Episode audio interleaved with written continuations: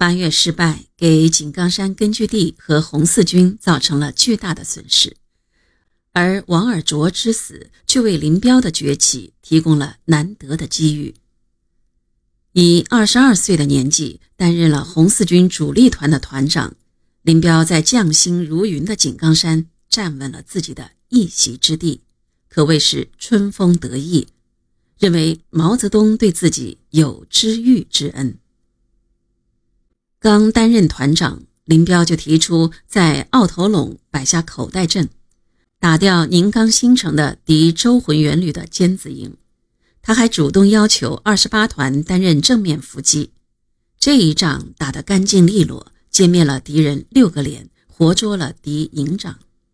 不能不承认，林彪这个人打仗的确有一套。在井冈山曾与林彪共事的萧克将军。在朱毛红军侧记的人物漫谈一节中，对林彪的军事才能做出过评价，说他是从见习排长逐级提拔上来的，平时注意训练，管理也严格，临阵有决心，而且灵活。他喜欢读兵书，曾胡治兵语录和张乃燕写的第一次世界大战史，他都读过。他欣赏黄埔军校的一套。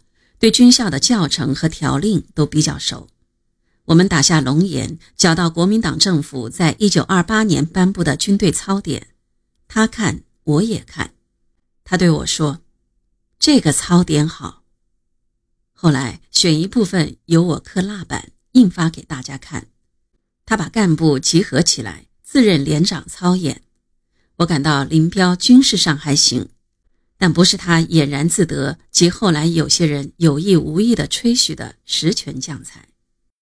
在坚持赣南游击战争时叛变投敌的龚楚，在他晚年写的回忆录《我与红军》中，对这个时候的林彪做过如下的评价：待人和顺，做事认真，并勤于学习。平日部队的管理很严，而又得士兵的爱戴，训练也有办法而积极。他的部队特别整齐而又有朝气，作战时身先士卒，勇敢善战。给他的任务虽艰险而不辞，且都能够彻底执行。这段话大致还是可信的。但是林彪性格孤傲，使人很难与之相处。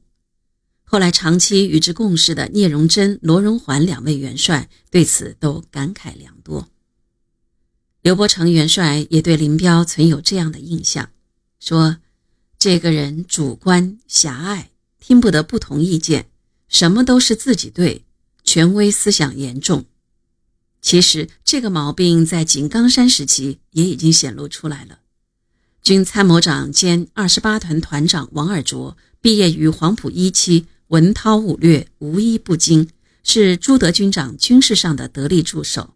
在红四军官兵中享有很高的威望，但对于自己的这位顶头上司林彪却瞧不上。他多次在一营官兵中讲王尔琢的坏话，贬低王尔琢，说王尔琢的指挥能力差，不会带兵。他的这一行为曾经受到一营一些干部战士的抵制和批评。他和营党代表熊寿奇的关系也不好。常因为一些小事与熊寿奇发生摩擦，有时竟然会闹得不可开交，在官兵中造成不好的影响。为解决他们的矛盾，红四军前委曾经开过专门的会议。